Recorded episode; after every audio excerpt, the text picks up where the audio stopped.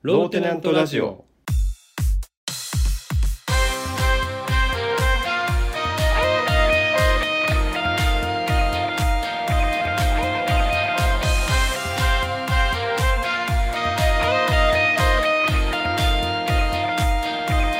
はい始まりましたローテナントラジオ文サのピーノです、ミツバチです。えー今回ミツバチさんには覚醒剤を使わずにお話ししてもらっています え、はい、もちろんです。使わずにいつも使ってたみたいな。えなんか間違えて たいちいち案内するその使ってませんよ一回も。そう今回は今回三橋さんは覚醒剤を使ってません今回はって言わない。 今回も今回もどこどかいちいち紹介すること自体がちょっとよくわかんないんだけど、言って言っといた方がいいじゃん間違え嘘じゃないからさ、 嘘じゃないけどうん、疑われるじゃん逆に。なんで普通言わないからさ えいやそれだったら、うんピーノさんあ僕ももちろん覚醒剤使用せずにお送りしていますって言わなきゃあそっか み三橋さんは使ってませんって言ったら、 ムーさんのピーノは使ってませんになっちゃうのそうそうそうしまったいや三橋さんは今回は使ってませんなんか今回はってやめて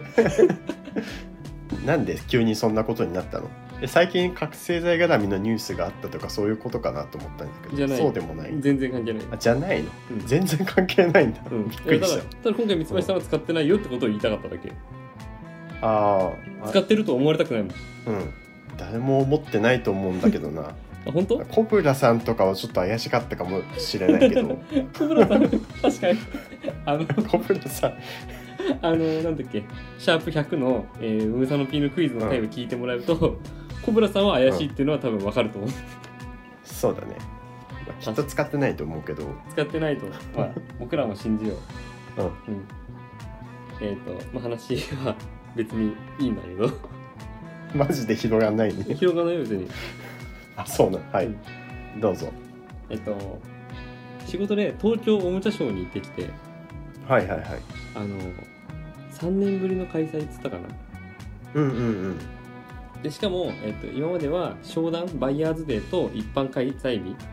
うんああなるほどが2日2日あったんだけどうんうん今年は一般開放はなしで本当にもうメーカーと,、えっと取引先だけっていうはいはいのだからまあ僕は仕事で行くことができたんだけどうんうんだからまあ、えっと SNS とかテレビとかで結構紹介はされてたああなるほどねその取材は切ってって一般の人にもそのどういう商品があったかっていうのをお届けはできたってことだねそうそうそメうディアを通じてはいはいで、まあ、何回かこのラジオでもさおもちゃの話はしてるけどうんうんえっと、まあ、毎年おもちゃショーでおもちゃ大賞っていうのが発表されてうんで、えっと3年前はねそのおもちゃ大賞にボーイズトイガールズトイっていう部門があったわけああなるほどでこのラジオでも以前、えっとおもちゃを男の子向け女の子向けってする必要あんのかって話したことあるんだけどうんうんうんうん去年のおもちゃ大賞からボーイズトイガールズトイが消えたんだよねああなるほどついにうん ラジオの影響でしょうかローテナントラジオの影響ではないけども聞いてくれてるかもしれないねただまあいやまあ一般的な潮流だと思う別に うんうんなるほどね、うんやっぱりそのピーノさんが感じてた違和感っていうのはなんていうんだろうまあなんか正しかったというかある意味まあそう思ってほしいまうあん別に僕が特別なことを考えてたわけじゃなくてさ一般的にみんな思ってたと思うんだけどうんうんでえっ、と、うんまあ、今年もおもちゃ大賞が発表されたんだけどさうんなんかどうもさ録音した音声を AI が音声解析してくれるとか、はいはいえーセンサーに反応して喋るとか、はいはいあとはいフィギュアも史上最大サイズとか、最大サイズうん、うん、 なるほど、これって さ史上最大とかこういうのってさうなんん、か大人がおおって思ってることだよねそうだね序盤のやつはもう普通におもちゃというかふ何 IT のすごい技術を紹介されてるような感じだよねそうそうそうそれ聞くと大人としておおとは思うけどは子いは供い目線で欲しいおもちゃっていうことのなんか目線とちょっと違うくないそうだね、まあ、おもちゃっていうのがなんていうかその子供がね遊んでるようなおもちゃっていう定義だったらうん違う感じはするよね、そうそうそう外れてる感じはするよねそうまさに今日その話をしたくってはいはいえっ、とまあ会場でいろんなメーカーを順々に回ってたんだけどうんでまあうちとは本当に、えー関係がないような大手のメーカーとかにも入らせてもらったりしたんだけどうんうんあのもうすごいよその、まあ、すごい広い通路があってうんうんえっ、と右左まあ前後ろおうおうもう全部、まあ、いろんな商品がバンバンバンっていろんなコーナーがあるわけよね、はいはいで歩いていくともうどのコーナーでもそのその商品のテレビコマーシャルが、えー映像で流れててああはいはいはいそれがもう前からも後ろからも右からも左からも聞こえてきてうんうんでそれぞれ担当者が担当のお兄さんお姉さんが立ってて、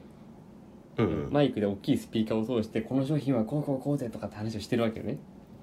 はいはいはい前後ろ右でも左でもうんもうどっから音がしてるか分かんなくてさ相当なんか賑やかな感じなんだねパチンコ屋パチンコ屋 例えるならパチンコ屋本当に本当にガヤガヤしてて、はいはえっいと、一緒に行った人と隣で喋ってても声が聞き取れないぐらいあそんなに、うんすごいねよっぽどうるさいねそれは、パチンコ屋でしょ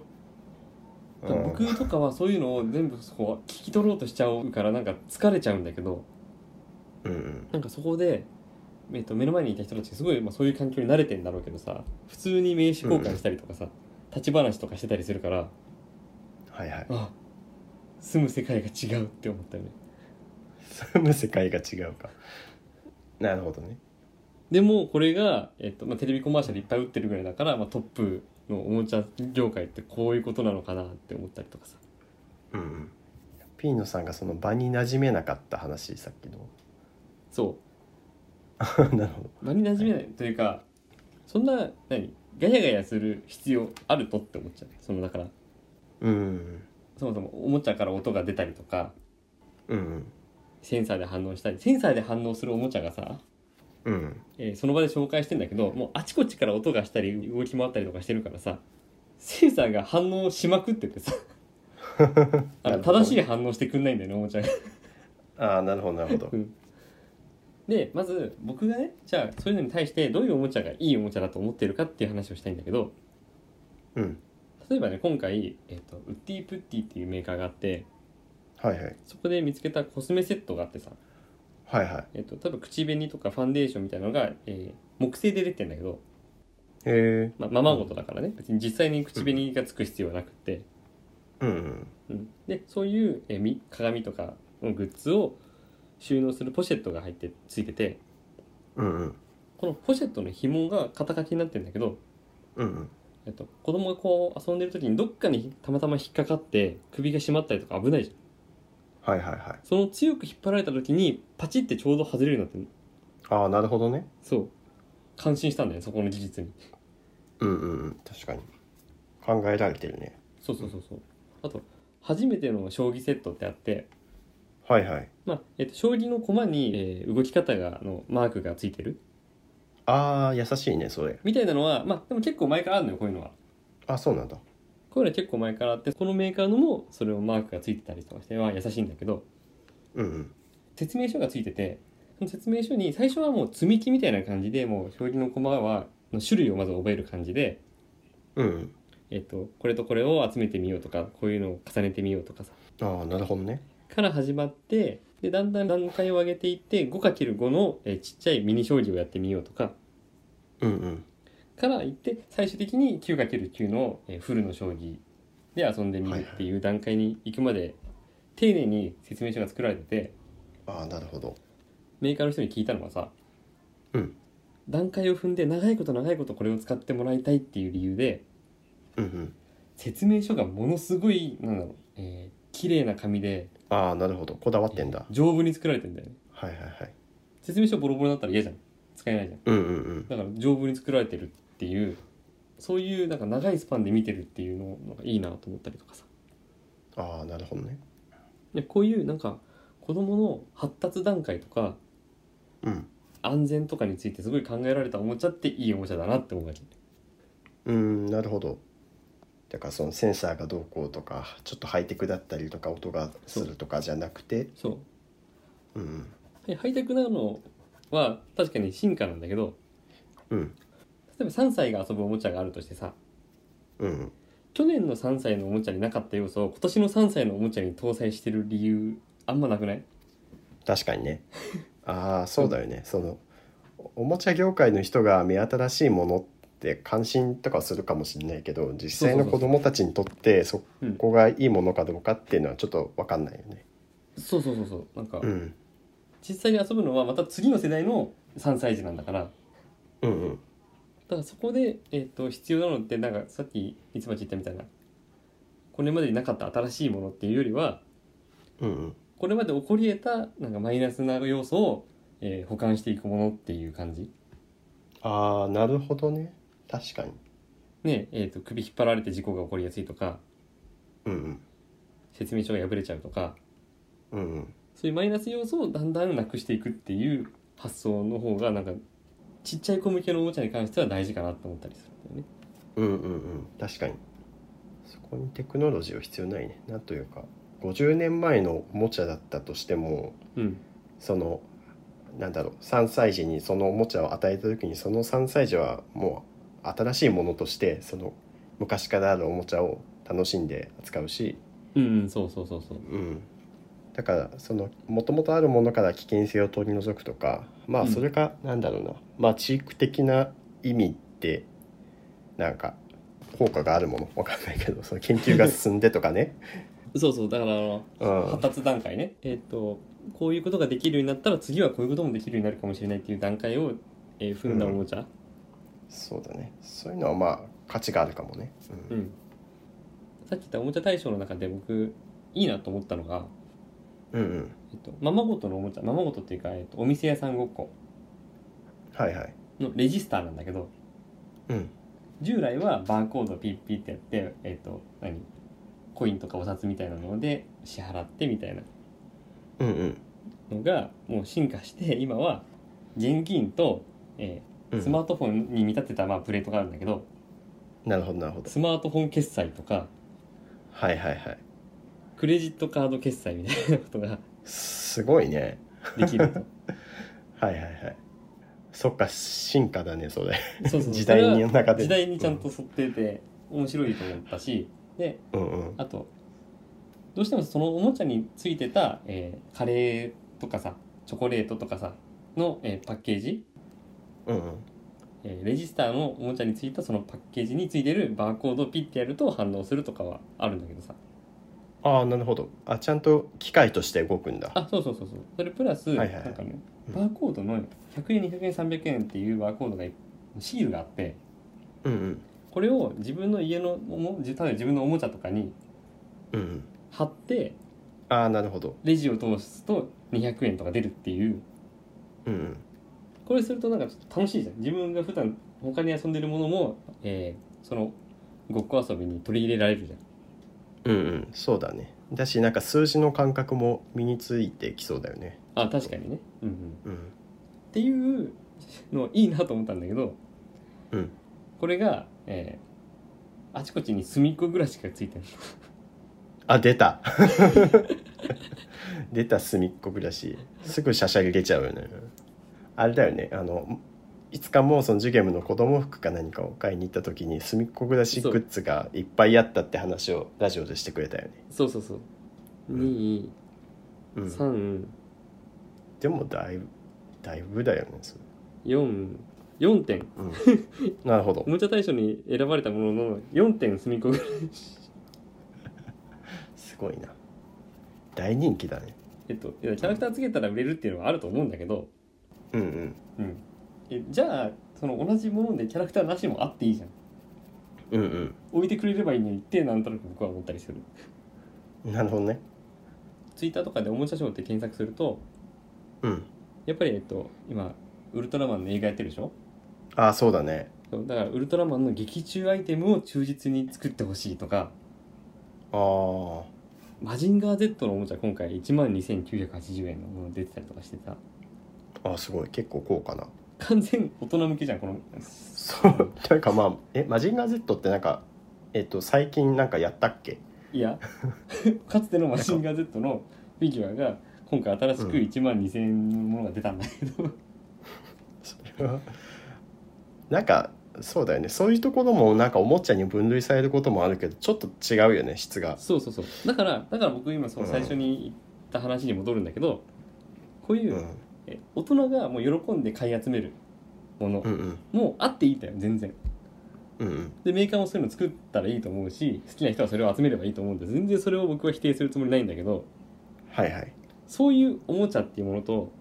えーさっき言った子どもの発達と安全を考えられたおもちゃっていうものを、うん分けてほしいよねって思ううんそれは分けるべきだと思うよなんか呼び名を変えた方がいいなって思ったそれを一緒くたにおもちゃショーっていうところでドンって出すのはなんかあー違うなってまあカテゴリーはあっていいかもしれないけどでもさ今「マジンガー Z」だから確かに明確に違うなって思ったけどうんなんだろう「鬼滅の刃の」あの炭治郎の剣をうんかなり忠実に再現したああうんおもちゃが売ってたら、うんちっちゃい子供も欲しいだろうなって思ったしそれは微妙なところだなとちょっと思ったな、うん、それはでもだから、えー、とテレビとかアニメのキャラクターグッズとしての方に入れていいんだあーそうそっかそっか確かにねまあ子供は欲しがるかもしれないけどうん確かにグッズだねそうそうそなんといううかうんあの、うんえさっきさ将棋の何駒に動かし方が書いてあるって言ったじゃんうんうん今回見た中にもさ「鬼滅の刃」の将棋があってさへえ普通の将棋なんだけど駒に、えー鬼滅のキャラクターが書いてあるんだけどうんうんで、えっと、僕も鬼滅のキャラクター全然知らないから何とも言えないんだけどうんうん一個ね桂馬ってちょっと複雑な動きじゃんうんうんそうだね桂馬の駒に矢印がついてんだけどうんその上に鬼滅のキャラクターの絵がドンってあって矢印が半分以上消えて隠されててああ何半分透けた状態でプリントされてるってことい や透けてない完全に重なってんの完全に鬼滅のキャラクターが矢印にかぶってて矢印が見えないからああっててそれは優しくないそれは優しくないなっていうのを見かけてすごいおかしかった知ってるでしょみたいな風にやられても だからまあそれちっちゃい子向けじゃないねそうなっちゃダメだだからえっ、と将棋の動かし方を覚えることよりもキャラクターがちゃんと描かれてることの方が上を行っちゃったらうんうん優先されちゃったら良くないよねって、確かにそのキャラクターがどこまで踏み込んでくるべきかみたいな結構難しいかもねそれをそうそ聞くうそうと純粋なおもちゃとしての質が下がってしまうこともあるよねキャラクター押しすぎてねそう矢印が消されちゃってんのもんうんうんうんまあそういうふうにまあだからおもちゃね好きで買い集めるおもちゃとちょっと発達とか安全についてのおもちゃっていうのは別の方がいいよねっていう話をしたかったああなるほど、はい今一緒くたになってると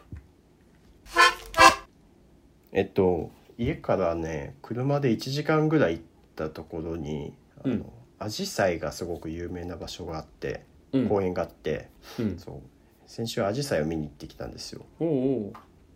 今ね結構咲いてるねちょうどシーズンだからさうんうんアジサイのなんかうんちくみたいな話をしようかなと思ってて おうおうおう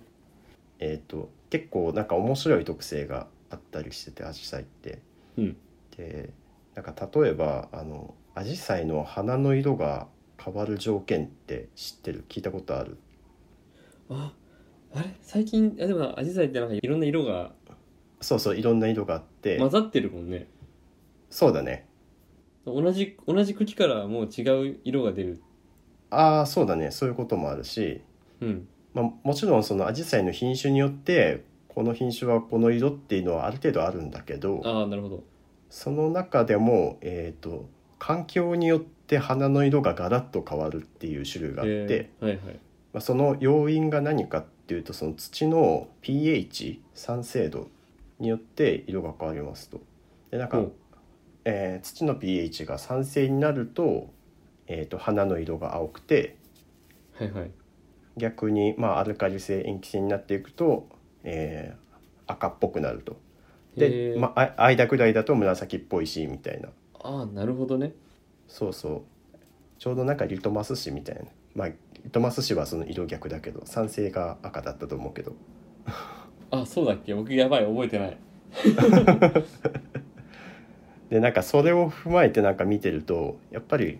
アジサイ園に行くとその株ごとに結構距離が空けて植えられてることが多いのね。へえ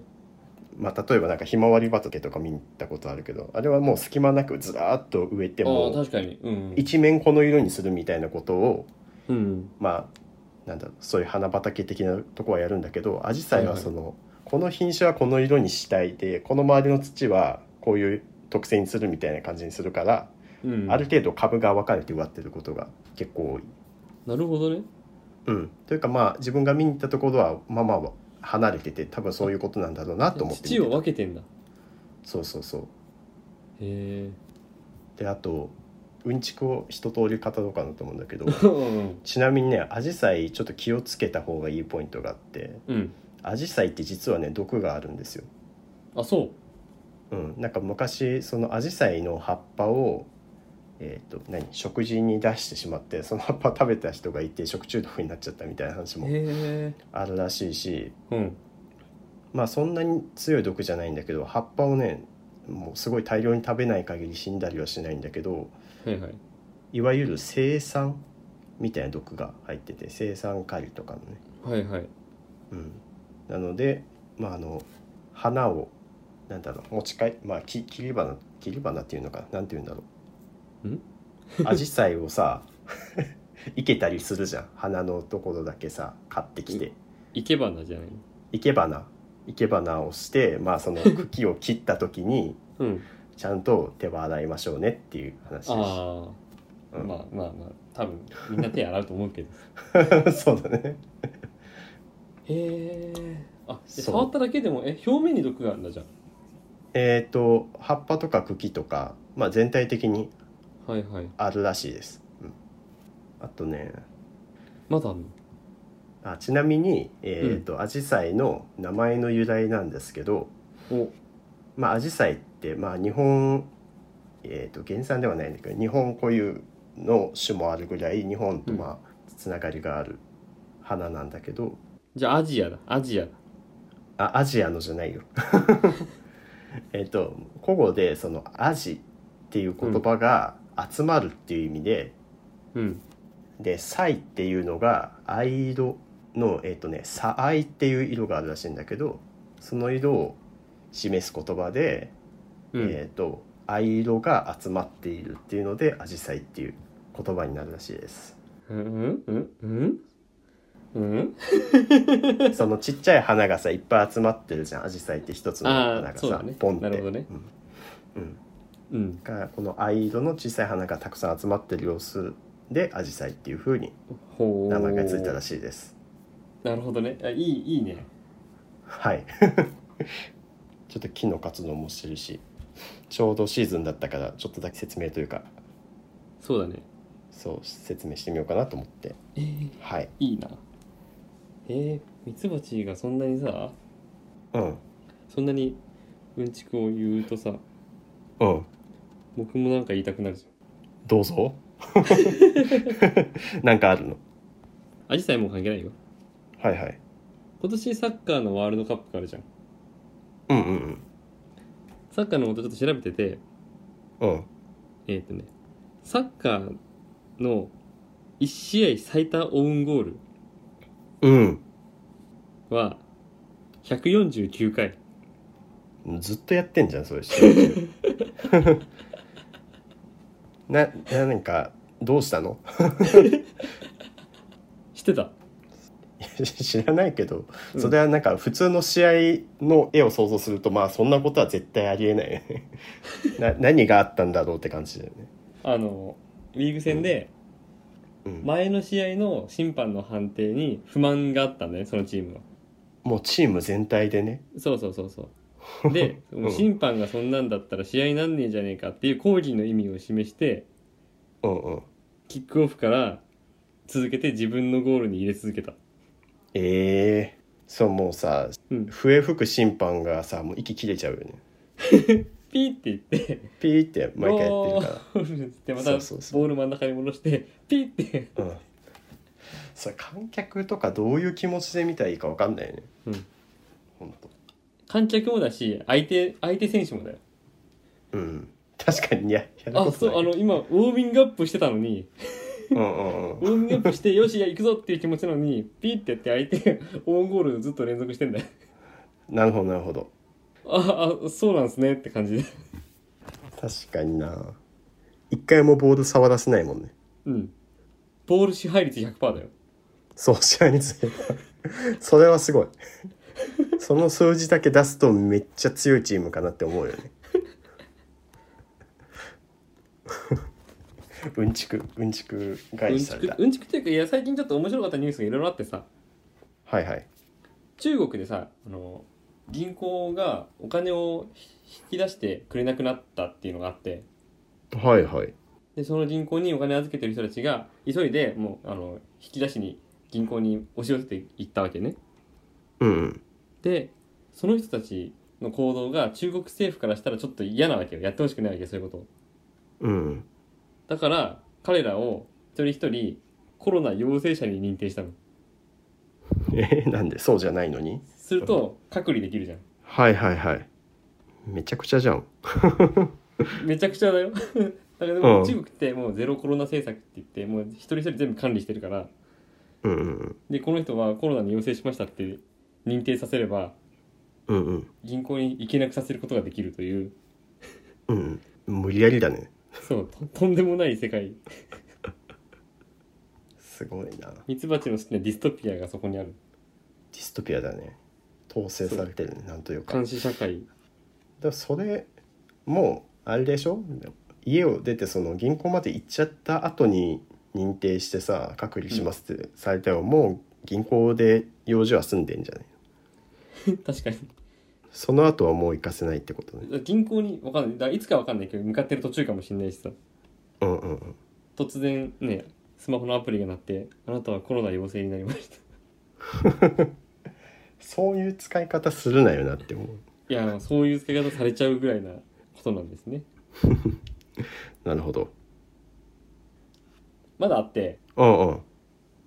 えー徳島県の高校でうん入学試験うんうんに阿波踊り入試マジで阿波踊りで、えー合格判定をするというはいはいはいえ何阿波踊り学校なの えっと阿波踊り学校っていう何かわかんないんだけどうん 専門学校ではないんだけど あ違うんだまあ徳島県の文化である阿波踊りをちゃんとうん伝えていきたいから、うんうん、えー学校には阿波踊りの部活があるわけよねクラブがはいはいはいはいそこの部活の特待生として阿波踊り入試だかならるほどね中学までにえー阿波、踊りの経験がある人はそれを受けて特待に なることができるというだからあれだよ野球が上手い選手が野球で引っ張ってこられたと同じだよあるよねあるよ同じでしょ確かにそまあうん同じだと思うけどすごいね阿波踊りで将来どうなるプロの阿波踊らーになる かなそうなんじゃないのまあ阿波踊りの世界どんなのかなんか全然詳しくないけど、うんその3年間ずっとなんなんだろう極めることがあるんだよねきっだとからね。そうだから阿波踊りで入学してるからうん阿波踊りさえしっかり続けてればうん成績悪くても卒業できるんだよねうん、それさで卒業して何プロのなんかお阿波踊り集団みたいなのあるのその阿波踊り勉強しなくて阿波踊りだけめちゃくちゃうまくてその人を食っていけるのかなって今思ったんだけどこれ僕も全然さ 徳島県の阿波踊り事情に詳しくない からさごめんあの僕の、うん、答えられる範囲はここまでなんだけどそうだよね、うん、そうだよねあとはその学校に問い合わせてくださいでもそういうなんだろうなそういう入学方法ってまあでもそういうことだよねでも阿波踊りをやってる団体はあるからあるわけでしょ絶対うんうんうんそうだねまああのなんだろう文武両道というか阿波踊りと勉強とまあどっちも頑張っていただきたいですね、そう はい学生さんにははいあとねメキシコで、うんえっと、アボカドがすげえ儲かってんのああそうなのアボカド畑がすげえ儲かっててはいはいもう作れば、えっと、輸出できるっていう状態でうんうんうんで日本のアボカドも大体メキシコ産って多いと思うんだけどああメキシコなんだねなるほどでもそれも、えっと、アメリカとか海外にどんどんどんどん出荷されてうんうんうん今もうどんどん作れ作れっていう状態なんだってうんうんうんでそこに目をつけたメキシコの麻薬組織がほアボカド畑の所有者をゆすり上げてううんうんうん売り上げを巻き上げたりとかはいはいはい農園ごと乗っ取ったりしてうんそれが問題になってるっていうあそうなんだメキシカンマフ麻ィア薬か組織がアボカドいいらしいぞっつってうわーって押し寄せてすごいね農家が見えつけられるんだそだからちなみになんかアボカドに関してなんだけど、う、うこのん、前その SNS で初めて知ったんだけどアボカドがなんか環境問題を引き起こしてるみたいなあそうそうそうそうあの僕もそのニュースも、えっと、合わせてみたんだけどうん、うん、えっとアボカドを作るのにすっごい水がいるんだよねそうだねうんでえっとだからメキシコの一部でそうやってアボカド畑を作るために水を引っ張ってくることで別の土地では、うんあの干ばつうんうんうん水が足りないそう水干からびちゃってる地域が生まれてるっていううんそうなんだよねそそれがメキシコっていうの知らなかったけどああなるほどあとうんテントウムシの黒い点々、七星天堂とかの、うん、そうそうそうは人間のほくろと全く同じ成分メラニンそうそうなんだなんだってだから人間ほくろ、えっと、取ったりするじゃんはいはいはい同じようにしたら七星テントウも、あのうんみ三つ星とかにできる なるほどね二つ星テントのあの黒地に赤のやつはあれは別の色ですねあれはメラニンじゃない黒地に赤うん、テントウムシっていろんな種類いるけど結構一般的に、まあ、いわゆるその赤字に黒,、うん黒丸の七星と、あでも黒地に赤のえーん赤地に黒のやつもうん、本当は黒地に赤なんだよあそうなのそうそうえー、そっかまあ逆逆転してるだけかそうあのシマウマと一 緒シマウマと一緒今いらんこと言ったそ それちょちょっと分かんなかった へえそうなんシだマウマも白黒白黒って出てるんじゃなくてうんどっちだったっけな黒いところに白いのがう上上乗りしてるああそうなんだえーそれ知らなかったな なんか微妙な情報をこのなんか提供し続ける感じ面白いね ちなみにテントウムシって名前だけど「天の道」って書いてなんかテントウムシって指につけると上に登っていってあ確かに高いところうにん登っていくからなんかテントウムシらしいですねあそうあそうなのそうらしいですね あうんちく合戦してるのよいやなんかちょっとそんな感じかなと思ってっていううんテナントネームケインさんからのあ一風変わった嘘ちょっと待ってど れがどれが いろいろあったけどどどれが最後のテントウムシのやつえーっとテントウあムシ人との同じ黒うんは人のほくろと同じあそうなんだで、えうんーケインさんから来てたんだけどで調べてみたんだけどうん メラニンっていう説もあるから微妙じゃん微妙え一風変わった微妙な嘘 一風変わったなん嘘の可能性が高い話みたいな 本当に一風変わった話をしてるんだけどうんうんうんあそうなんだてかミツバチはさじゃあうんどこで嘘だろうってなるだろうなと思って言ってたんだけどさはいはいはい全然ならないねならないね確かになんかそう言われると嘘をすごい挟みやすい状態だったね今そういやでうんうんミツバチが散々さ一風変わった嘘に騙されないからさん騙違う騙一す風変わった嘘を見抜けないからさうん騙され続けちゃうからうんうんえっと僕もさ結構ニュースとか見て調べてるわけじゃないんだけどうんうんえっとたまたま見かけたものでこれはなんか嘘っぽいぞっていうものを結構集めてたのああなるほどなるほこどれうん嘘いやそれは嘘でしょっていうようなお話をうんうん集めてたのなるほどね阿波踊り入試とか嘘でしょって思うじゃんああそそこも突っ込んで欲しかったのか嘘の可能性あるじゃん確かにいやそれ結構怪しいよねうん確かにそう言われてみればてか確かにとか言っちゃってるかこれらもこれも本当に僕ラジオで聞こえてた話ではいはいはいちゃんと調べたんだけどうんうんなんかその苦労をちょっと無駄にさせちゃってるよねいや全然いいいいんだけど いやなんだいや今のは別に謝ってるわけではないんやけどある意味なんていうか騙さなんだろうなフェイントのかけがえがないってことでしょそうそうそうそうそうそうそうもうずっとずっと信じてくれるからちゃんと話を聞いてくれるからうんうんあそうだったのかそれはないでしょって言わないじゃん絶対うん言わないねまあその方が話しやすいんだけどねうんうん通常は通常はねでも何この嘘嘘をつくコーナーであまあそうか多少バレた方が面白みが出るかそういやそろそろ疑うだろうと僕は思ってんだけど全然疑わないからさ だからだから変な話をいっぱい持ってきたんだけどそれでも疑わないからうんうん確かにいやなんかねあの1コーナー、まあなまあ、最近よく騙されてるけどうんその常にう嘘のコーナーがあるってことを頭の中にね置いてないんだよ ね本当あじゃあもっとさもっと騙されて何悔しいとかさ嫌な思いをすればいい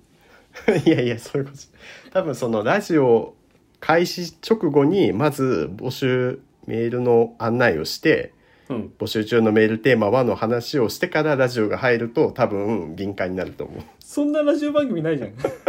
最初にこのコーナー募集してますよってラジオ始まった瞬間に頭の中に一風変わった嘘っていうものがねあ存在してないいダメじゃんやだからこのミツバチだ気持ちよく騙せるから、うんその嘘つきたい人はそのメールでね、うこのん騙しやすいミツバチに対して送っ嘘をてくだ送さっいてきてくださいっていうそうだね。受付メールアドレスはローテナントラジオアットマーク Gmail.com 綴りは LOWTENANTRADIO ア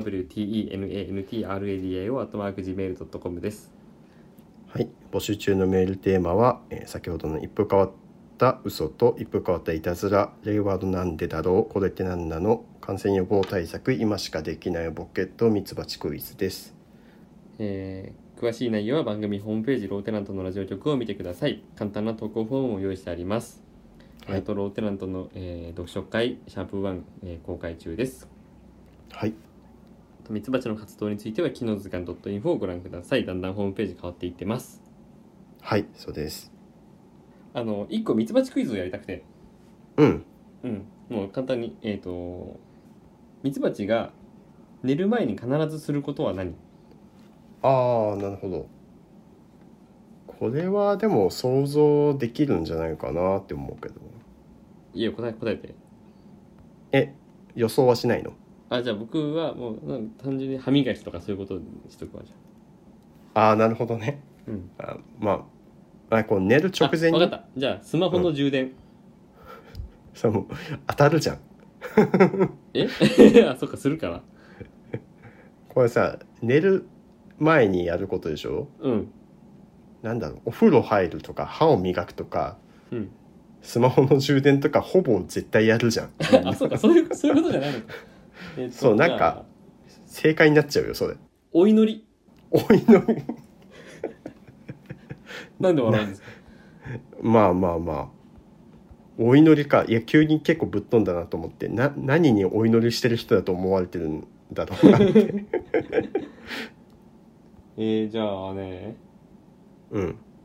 あ、あの、明日のスケジュールチェック。ああなるほどね真面目にね読書。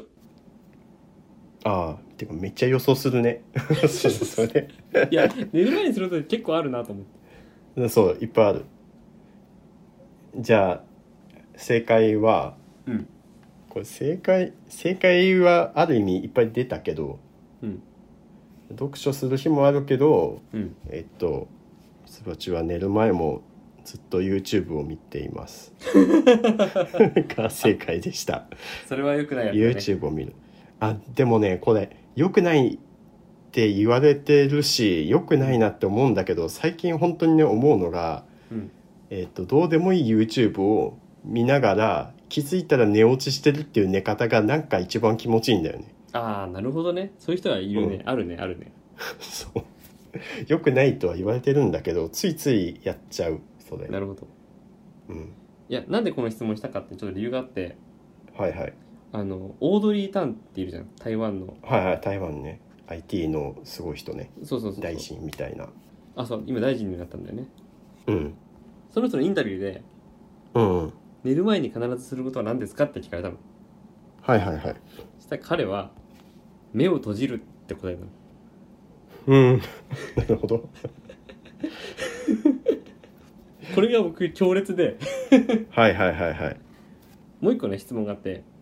うん、子供の頃になりたかったものは何ですかって聞かれてうん、うん。大人って答えてるん だよなんか、えっ、と、これ、え形容する言葉がわかんないけ ど、なんか目をつぶるとか、そう子供時代に大人になるとか、当たり前体操みたいなこと だよね。そうそう当たり前体操じゃあもうこれさこれオードリー・タンはあまり知らなくてさこの話だけ聞いた人は結構変な印象を持つよねそうだね。すごい頭いい人なんだけどそこの話だけ聞いちゃうとう。うん、オードリー短話一個していいあうの、んこれね、スマホでスクショ撮ってるんだけど、うん報道ステーションと未来をここからプロジェクトっていうところのなんか共同なのか、うんえー番組共同でなんかオードリー・タンになんかインタビューしてる、うんえー、と番組というか会があってうんえーっ、とねその中でなんか SNS とかでなんかある事象に対してそのすごく怒ってる人がいる怒ってる人がいるとかうんそういう話の流れでオードリー・タンが今スクショ取ってるその文字を読むんだけどうんそういう憤慨した人々をいかにして競争の喜びを感じるように持っていくかですっていうコメントをしてるのがあおっうておうおうなんかここあーなんだろうその SNS にまあ限らずかもしれないけどそのうん何,、何かの事象に対してうんすごい怒りっていうエネルギーを持ってうんえー、と誰かを叩いたりとかなんか攻撃的になったりとかする人がいるんだけど、そのエネルギーをいかに、えー、とプラスの方向にその問題を、えー、と解消していく方向に、まあ、競争の喜びだねの方向に持っていくかが大事ですっていう言葉が、ああー確かにそうだなってすごい、えー、うとん共感できてわかるわかるあそうそう、うんでここの画面だけスクショ撮ってスマホに入ってま した。ミツバチがスマホにメモした、えーオードリー・タンの名言なんだねそうそういいねいいいいねそういいなと思っていい感じに補足したでしょ うんいい感じに補足したなんかどうやらミツバチは今回覚醒剤を使ってないことが分かった、そうここでやっと気が ついたうん、こんなに的確な つ追加情報を入れてくれるから、うんうん、今回ミツバチさんは覚醒剤を使わずにお話をしてもらうことができましたまあ誰も思ってないけどねそんなこと絶対じゃあいいじゃんじゃあいいじゃんこれ毎週言わないんでねもうめんどくさいから 釘刺されたそう毎週さ今日、うん今日は覚醒剤使ってませんとか言われたらさうんもう本当に疑っちゃう人いるから どっかで使ってる回があるんじゃないかってそうそうそうじゃあもうこの悪ふざけは今日までにしますはいはい、えー今週のローテナントラジオ114回目の放送はここまでです。お相手はムームさんのピーノとミツバチでしたシェイク。シェイク